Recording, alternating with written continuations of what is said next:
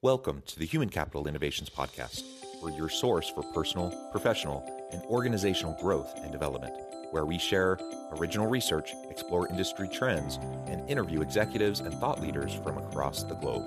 We hope you join us often for practitioner oriented content around all things related to leadership, HR, talent management, organizational development, and change management.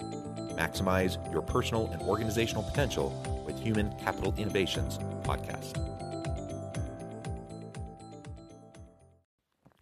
You enjoy the Human Capital Innovations Podcast? Please subscribe, leave a review, comment, share, and consider supporting the podcast on Patreon, even at the producer and sponsorship levels.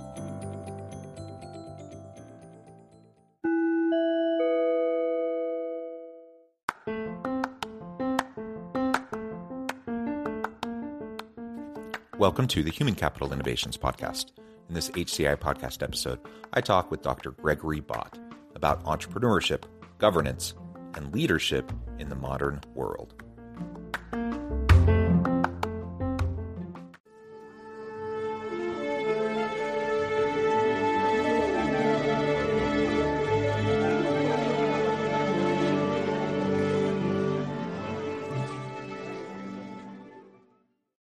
Dr. Gregory Bott, welcome to the Human Capital Innovations Podcast. Hi, thanks, John. It is a pleasure to be with you. You're joining us from Alberta, Canada. I'm south of Salt Lake City in Utah. And today we're going to be talking about the world of acquisitions uh, and really from an entrepreneurial governance and leadership lens, just trying to understand how all of this plays into the ways organizations function in the modern world and how we can do that more effectively uh, w- within all this complexity and uncertainty that's swirling in the world all around us. As we get started, I wanted to share Greg's bio with everybody. Dr. Gregory Bott is an entrepreneur and investor. At age 24, he quit his full time corporate employment in pursuit of both higher education and entrepreneurship. Since then, he has owned and operated numerous businesses across multiple industries, including hospitality, real estate, and agriculture. A governance and leadership expert with four degrees across three continents, he instructs at the University of Alberta and chairs one of the largest social services agencies in Alberta, Canada. And you can find out more about him at www.gregbott.com. What a tremendous background. Anything else you would like to share with listeners by way of your background or personal context before we dive on in further to the conversation?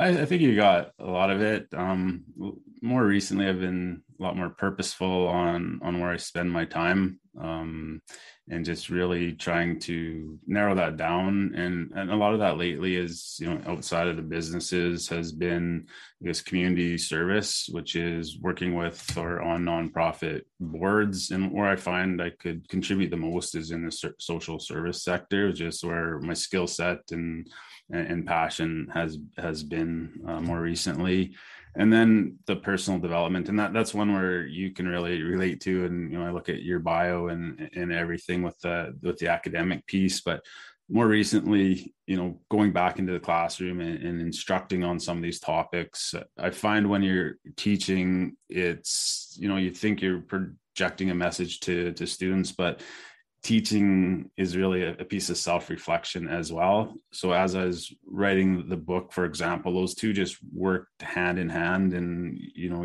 if you have to teach it to somebody else and, you're in front of a students you really think a lot more methodical about some of the material and, and relate that to to practice. Yeah i think that's absolutely true.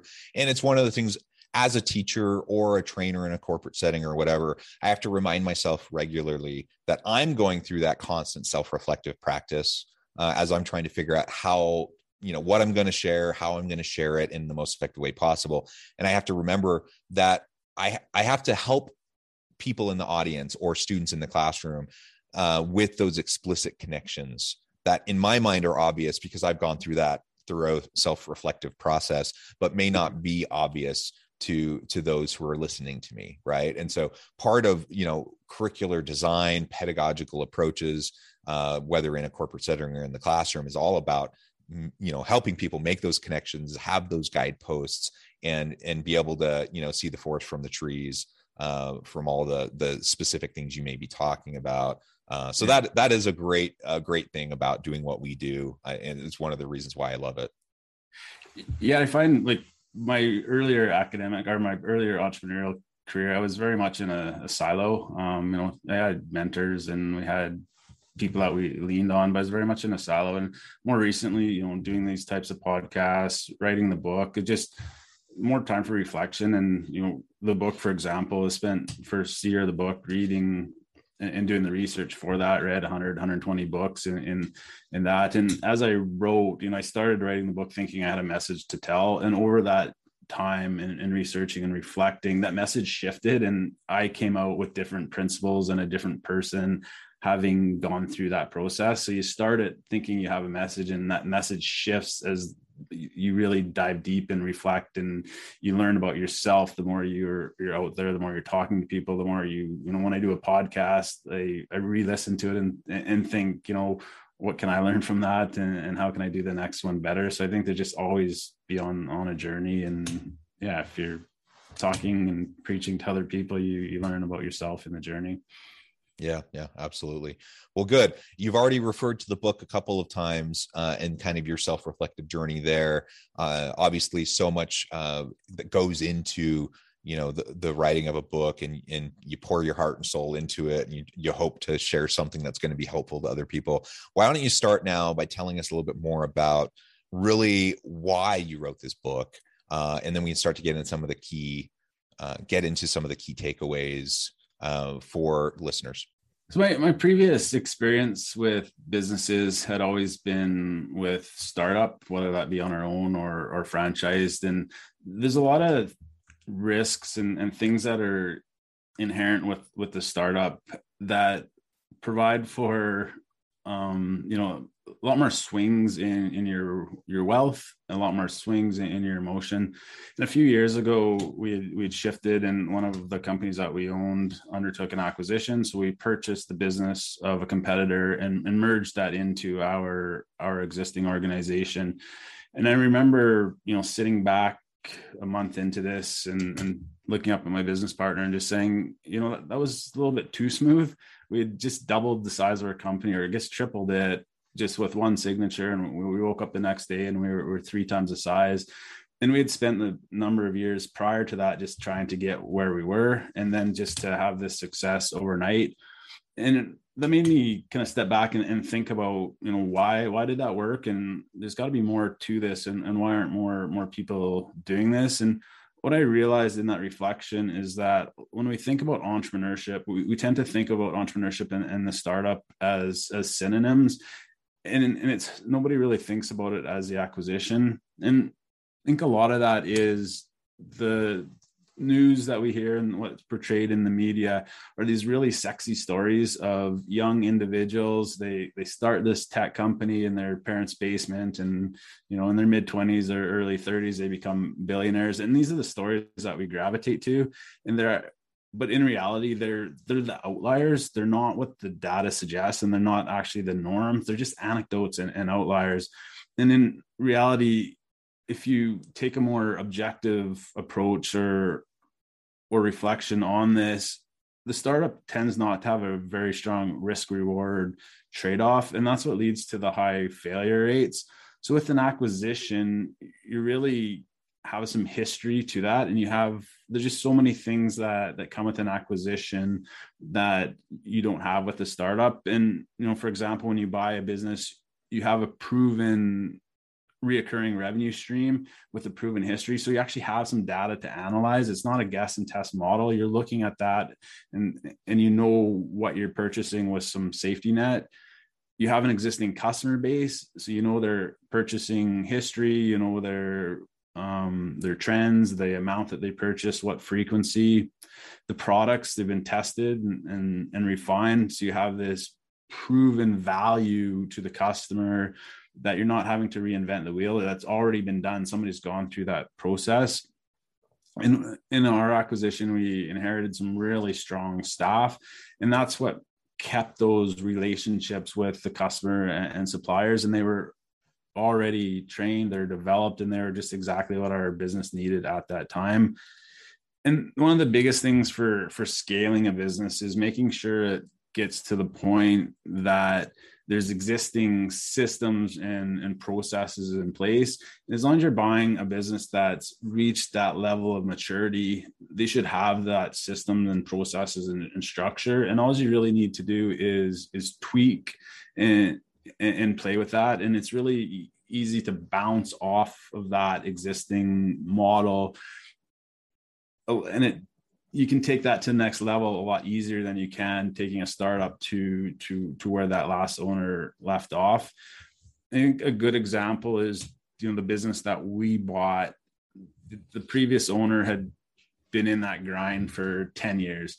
He had missed, you know, kids soccer games. His wife had some health issues and he didn't always feel that that he could be there for that. And and it took him a lot of time to get up to that level where he felt the business had that process and structure where someone could bounce off. And we just stepped in and, and inherited that with with a signature. And now it's a lot easier for us to to to go and, and run with that. Um, so just i think that was just a story that, that i wanted to tell because it's it's not a common story. And a lot of people just having that startup and um, startup and entrepreneurship as, as synonyms. People don't think of or see themselves in this acquisition or, or, merger journey, where in reality it's it's an opportunity that that's open to anybody. We just don't think of that, and it's not our first reaction when we think about entrepreneurship. Yeah, yeah, uh, super interesting uh, story and examples, you know, that you're sharing here, and yeah, I talk to lots of of entrepreneurs or solopreneurs um, who are thinking about scaling or who have had success scaling. And you just bring up a really, really important point that it is so challenging to to systematically scale in a productive, healthy way um, to scale a business. And while that's certainly one option, like over time, you just you you grow in revenues and client base, you add more employees, you scale your business. Uh, I live, you know, south of Salt Lake City. It's a tech corridor. We have lots of unicorns here. We have lots of tech companies that are growing like at crazy rapid paces. So you mm-hmm. live in that. If you live in that kind of an environment, and you see it all around you. You just think, oh, that's what you do. Everyone scales. Like you know what they also do? They're constantly going through mergers and acquisitions, um, and and that is also how they help to fuel the growth, right? And and so I need to be really mindful about that as I'm thinking about my grind in my business, um, if you know most people, 80 plus percent of the U.S. economy is based on small business. Um, mm-hmm. And so most people are in small business. I don't know how it is in Canada, but it's probably something similar. And mm-hmm. um, and and most people are in small businesses, and most people stay in small businesses. So if you're really looking for growth and scaling, what you're sharing is just a really important component to that that we just can't ignore and, people do have success in startups and i don't want to d- diminish that um, but i like to think about wealth you know businesses building wealth and that's a lot of why people are in it. You know there's this personal fulfillment and other reasons to be in it. Uh, you know give back develop a certain income so you can give back to community. But if we look at business uh, as wealth accumulation startups are they have these cycles. You're you know you have ups and downs you have failures and you know you take a step forward and then you get hit and you take two steps back. Where we look at earlier literature on wealth accumulation it always talks about incremental gains. So if you can just gain that 10% or or a certain amount every year and you have cumulative returns that's what builds wealth over time. In what acquisitions does in some of these attributes I, I talk about as an acquisition. It's really building that moat around your wealth. And looking at your journey of of wealth and putting as much priority on wealth retention as you do on accumulation. So it's protecting every time you gain, you're protecting that gain and you're not risking what you've built in order to go to the to the next level. And that's what an acquisition does when you talk about the the systems and you talk about the the proven history and really having some hard data to analyze and not moving into a, a you know that guess and test mode. So let, let's say anyone listening you're thinking about scaling your business and you're thinking about this this acquisition uh, approach what are some of the specific things I need to be considering if I'm trying to decide whether I just want to kind of slowly grow organically over time, or if I want to go the acquisitions route and engaging what seems to be right for me and for my business?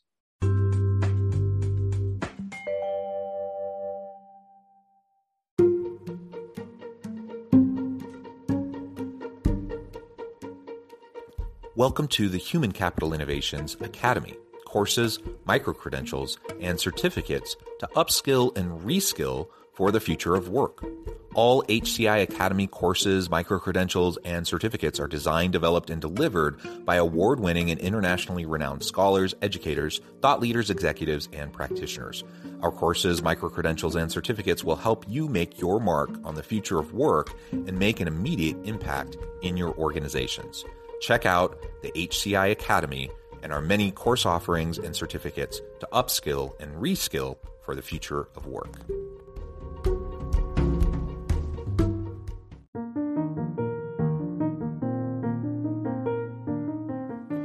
Check out our new weekly LinkedIn newsletter, Alchemizing Human Capital, exploring industry trends via original research and interviews with executives and thought leaders from across the globe.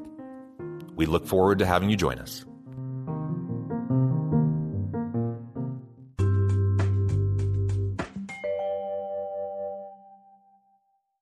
Yeah, I think there's there's a few things. One is buying the right business, so that's setting yourself up for success.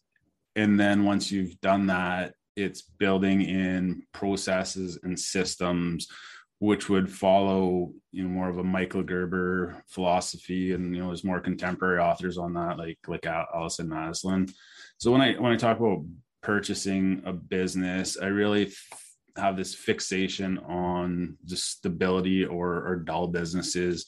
And what you get with purchasing that, I look at fundamentals um, in order to set yourself up for success and buying an enduring business. So things like, is it a fixed cost versus a variable cost model? Where a, fixed cost, you know, we saw a lot of organizations in COVID close their doors and they tended to be ones that had were in a fixed cost model. They had storefronts or, or retail. And when their revenues dropped, they quite quickly went below their break even and a below that you know high commercial rents and they didn't have any choice but to shut their doors where one's in a variable cost model you know if their revenue drop their their costs drop proportionately. So although they're making less money they were still surviving and that just took out that was one piece of of risk that that the fixed cost model had. And it's also easier to scale a variable cost model because you're not necessarily needing these in, um, large capital injections in order to to scale the business you can just add add expenses that follow that that increase in revenue um, other ones, recurring versus non-recurring revenue. You know, if you have to constantly go rebid on on jobs, you're always at, at risk of, you know, not having this predictable revenue. Where companies that have subscriptions or longer term contracts, they just have this safety net that they can, you know, one of our organizations, I can tell you six months, eight months out what our revenue is within 10, 10%. You know, we still have the option of growing that, but I know where our customers' lo- loyalty is. I know what our uh, attrition is, and, and, I can tell you that where a lot of businesses can, and a lot of businesses that I've been in, um, we didn't have that either. Things like customer concentration when you're doing your due diligence, what percentage of customers make up your you know top 10 20% of revenue so if you bought this business and your top two or three customers left what would that do to your business? And if they make up a large portion of the revenue, you could be left debt servicing this company and have this cost to to carry that, but your your revenue disappeared. So again, kind of a risk mitigation strategy that you look at in due diligence. And then really seeking just in general um, is this the type of an industry that is going to be here 10 20 30 years out whether you're still the rightful owner of that business or or somebody else is is that an industry that that's going to be around and a lot of authors and academics talk about you know this inverse relationship between glamorous companies that tend to be trendy and and long-term profitability. So really you know you still look for a business where your your passions are aligned your it's missing the ingredient of what you're good at. So if you're good at operations or if you're good at marketing find a, a business that that needs those skill sets at that time to be the owner of that but really look at miss risk mitigation in that to make sure that you have a stable business and that this business is going to give you returns and, and cash flow over the next number of years that that you have it. Yeah and in all of this too you have the people management components the leadership component. So you referred to earlier you have with one sign of the signature all of a sudden you know you, you, you scaled over time you put all this blood sweat and tears into it. And now just overnight you you've grown your business so much. Now like legally technically on paper you've grown your business. But there's also then you like have to figure out how you're all going to be working together in the same organization how you how all the governance components go into that all of the systems the processes the culture the onboarding like just mm-hmm. all the policies and practices of the organization how you're going to get people onto the same page. And i'm wondering if you could talk to that for a minute about some of the things we need to consider or some maybe some of the the good things and challenging things you faced as you've done that in your own career. Yeah i think integration is a big one in culture. Um, so one organization that I'm working with right now we're looking at some level of the pendulum of whether merging or, or just working with another organization. And we're really going to different levels of the organization and trying to understand culture. So if we were to do this, or if we were, were to land on a certain level of that, that pendulum, how would staff react? How would the management style of this organization be able to work with the, the staff of, of this other organization? So I think culture every organization just takes on a culture and, and, you know you could probably speak to this this better than than myself but just making sure that you really understand that it doesn't mean that it's an insurmountable hurdle it just means that you really have to be aware of it. And there's so many little hidden intricacies where um and preferences that you just need to to be aware of within culture. But if you get it right it it really works. Um in the, in our last acquisition we realized really shortly um, that there's things that they were doing better than us and we observe uh, absorb their processes and, and, structure into into the kind of the greater merged organization. And there is some things on the, the tech side and the process side that that we were doing better but we had the the ability to then pick and choose because we were pulling from two organizations and two skill sets and two cultures and, and, we could really like cherry pick what we wanted. And the greater organization um, the merged organization was better collectively than each individual. So in that case you know two plus two equaled five or, or, or six. And that also came out on the bottom line because as we merged you know we had two offices came to to one office on on a you know from a fixed cost perspective and you know unfor- not unfortunately but four staff plus 10 staff didn't equal 14 um so there's some efficiencies there and, and you know it worked out for for everybody but it just you know from from an economics of it and from a culture perspective and from a systems perspective there's just so much learning on, on both sides where the greater organization is better than the individual components in a merger. Yeah you you described that so well. Uh that and, and it's it's it's a problem i see in many organizations uh, especially when it's an acquisition. Um, that you have you know the the acquiring company that then says okay you are now going to assimilate to everything that we do now mm. there there's a certain time and place for i suppose that kind of an approach but more often what's a healthier approach is how you just described it where you you look at the the the competencies the capabilities of both organizations that are now coming together and you're looking to learn both ways right? So the the thing the strengths of the the acquiring company that you tried to then build into the culture and the processes the systems of this newly formed organization right? That is now um, grown uh, but also the, the company that, is, that has been acquired. Just because that organization has been acquired doesn't mean they don't have capabilities to bring to the table and in fact the opposite should be true if you just acquired them right they should they should have human capital um, financial capital, intellectual property, systems, technologies, whatever. They should have things that add value to the organization. Otherwise, you wouldn't have acquired them in the first place. Recognize that, tap into that, pull that into your organization. And like you said, culture, it, it's it's a challenging thing. And, and there's no like prescription for this. It's it's just you have to be mindful about it. You have to be proactive about it. And you just have to be intentional about um, putting the time and energy uh, and resources into to creating and sustaining the type of culture that you want. And so you know i don't have the answer for any specific organization. I can't just sit here and tell you okay this is what you should do. It depends right? It depends on organizational context. It depends on the people involved. It depends on the organizations that have just merged or have gone through the acquisition. All of that depends on on what you're going to do. But as long as you're it as long as it's at the forefront of your mind that this is something that's going to be really important that you have to be thinking about and considering I, I think you're you're up for the challenge. You're going to be able to do it. And you described uh, some really important things to consider as we're going through that process. Yeah you just made me think of another thing is in an acquisition or any type of organizational change there's always this fear of flight risk. So will we lose customers if we bring them into a different umbrella will we lose staff. And i find a lot of those fears are unfounded. Um, you don't lose staff and and you don't lose customers.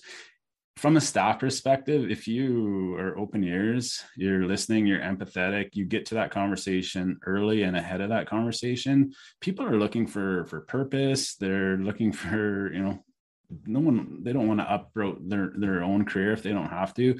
Um so if you're there early you're in those conversations you're you're listening you're providing opportunity you're taking some of their skill sets and, and recognizing that within the greater organization. People aren't flight risks you can do a, a merge or an acquisition without losing any staff. And the same is with customers. On, on our last one that was one of my biggest fears because i you know, I was fairly green to that type of a, a, transition. And I just had this fear of, you know, what happens 10% of our customers just don't like this new branding. And like we got to them early. We phoned individually and they were just like they hadn't actually had that love for a long time. And just by us reaching out and, checking in and providing good service to them, we didn't lose any customers.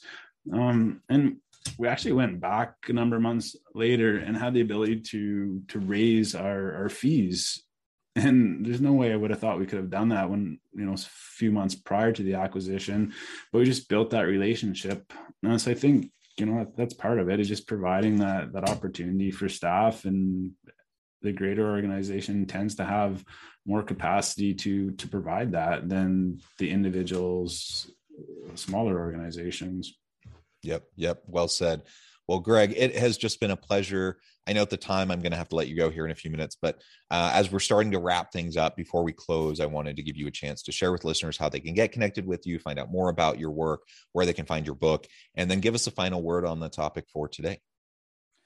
Sure. Thanks, John. Um, yeah, you can visit my website, gregbott.com. It uh, has more about the book uh, and my bio, and there's a way to reach out for me uh, to me uh, as well. Um, I just think lastly with with business and, and, acquisitions, a lot of times when we look at media or we look at larger companies, we just don't see ourselves reflecting back in the mirror um, and these stereotypes of what we've been led to believe an uh, entrepreneur should should look like. Um, we, we don't we don't see that when we look in the mirror, but in reality, entrepreneurship is is open to to anybody. Acquisitions are open to anybody, no matter age, education, um, current current wealth. It's the business that builds wealth. Um, not you don't need wealth before you start. So just being open to it and if it's something that that you're interested in just engage engage with the literature and engage with people and and, and start to engage with the grind Wonderful. Thank you, Greg. It has just been a pleasure. I encourage listeners to reach out, get connected, find out more about Greg and his team. Check out the book, check out all the great resources. And as always, I hope everyone can stay healthy and safe, that you can find meaning and purpose at work each and every day. And I hope you all have a great week.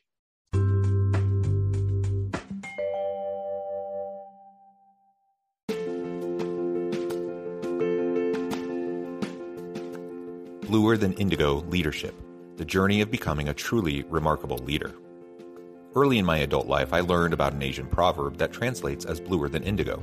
If you think about the color indigo, it is a brilliant, deep, and vibrant blue, what some would call the bluest of blues. To have something that is bluer than indigo is rare and truly remarkable. Contrary to popular myth, there is no one size fits all or cookie cutter approach to effective leadership. There is no silver bullet, no secret sauce, no go to model that will solve all of your problems. The truth is, great leaders have all had their unique strengths and flaws, and have all had to discover and then pave their own distinctive path in their life's journey to fulfill their leadership potential. Bluer Than Indigo Leadership will help you discover your own path and explore those ordinary, everyday actions that will help you respond to an uncertain future and produce extraordinary results for individuals, teams, and organizations.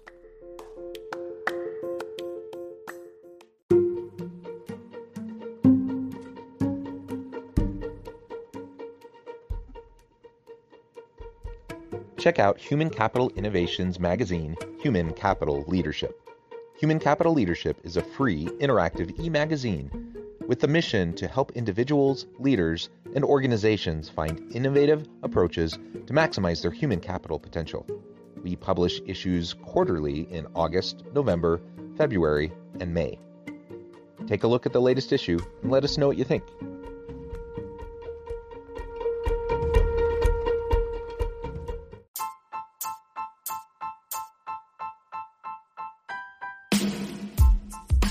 Alchemy of Truly Remarkable Leadership Ordinary, everyday actions that produce extraordinary results. Consider how the nature of work has shifted over the past 50 years. With increased globalization, rapid technological advancement, and the shift in economic composition, the average job of today looks very different than the average job of 50 years ago. What will the jobs and organizations of tomorrow look like? Moreover, what does this all mean for organizational leaders?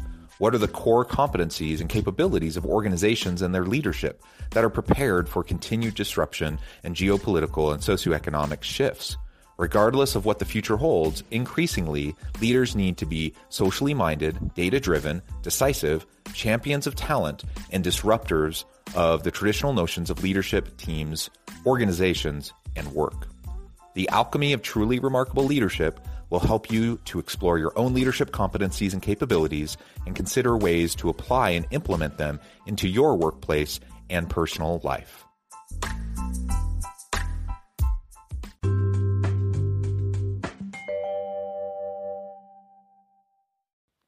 Do you enjoy the Human Capital Innovations podcast? Please subscribe, leave a review, comment, share, and consider supporting the podcast on Patreon, even at the producer and sponsorship levels. Thanks again for joining us for this episode of the Human Capital Innovations Podcast. I hope you stay healthy and safe and that you have a great week.